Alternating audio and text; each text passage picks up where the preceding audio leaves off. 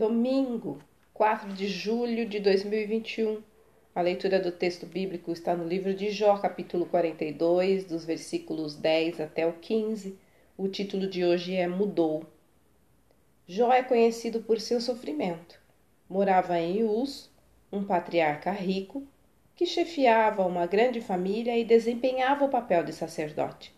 Era íntegro em questões morais e sociais, também honesto e justo mas nada disso impediu que ele tivesse lutas. Seu livro expõe o drama de um homem considerado piedoso e temente a Deus, mas que foi submetido a duras provas.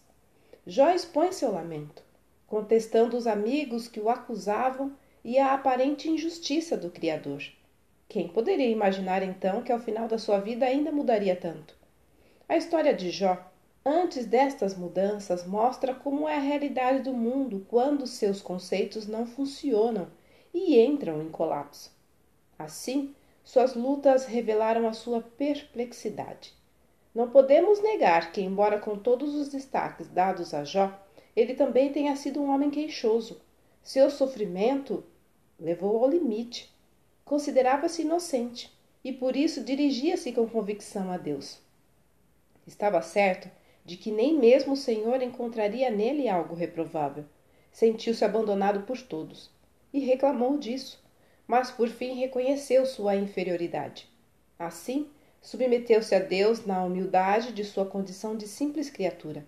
Entendeu que o homem não é dono de seu tempo e nem de si mesmo, e que o orgulho não leva a nada diante de Deus. Antes de Deus efetivar as mudanças na vida de Jó, este sofreu mas também amadureceu e aprendeu a confiar no Senhor. Quando o próprio Deus lhe mostrou a realidade de sua soberania, Jó se calou. Quando ele confessou sua impotência, Deus trouxe a mudança. É verdade que o problema do sofrimento é muito complexo e nem sempre comporta uma explicação, mas Jó mostra que é possível ter esperança e acreditar na mudança.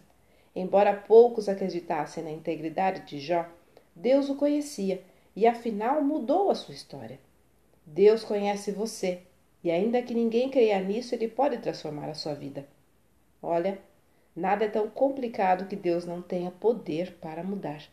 Texto retirado do presente diário da Rádio Transmundial, edição 24.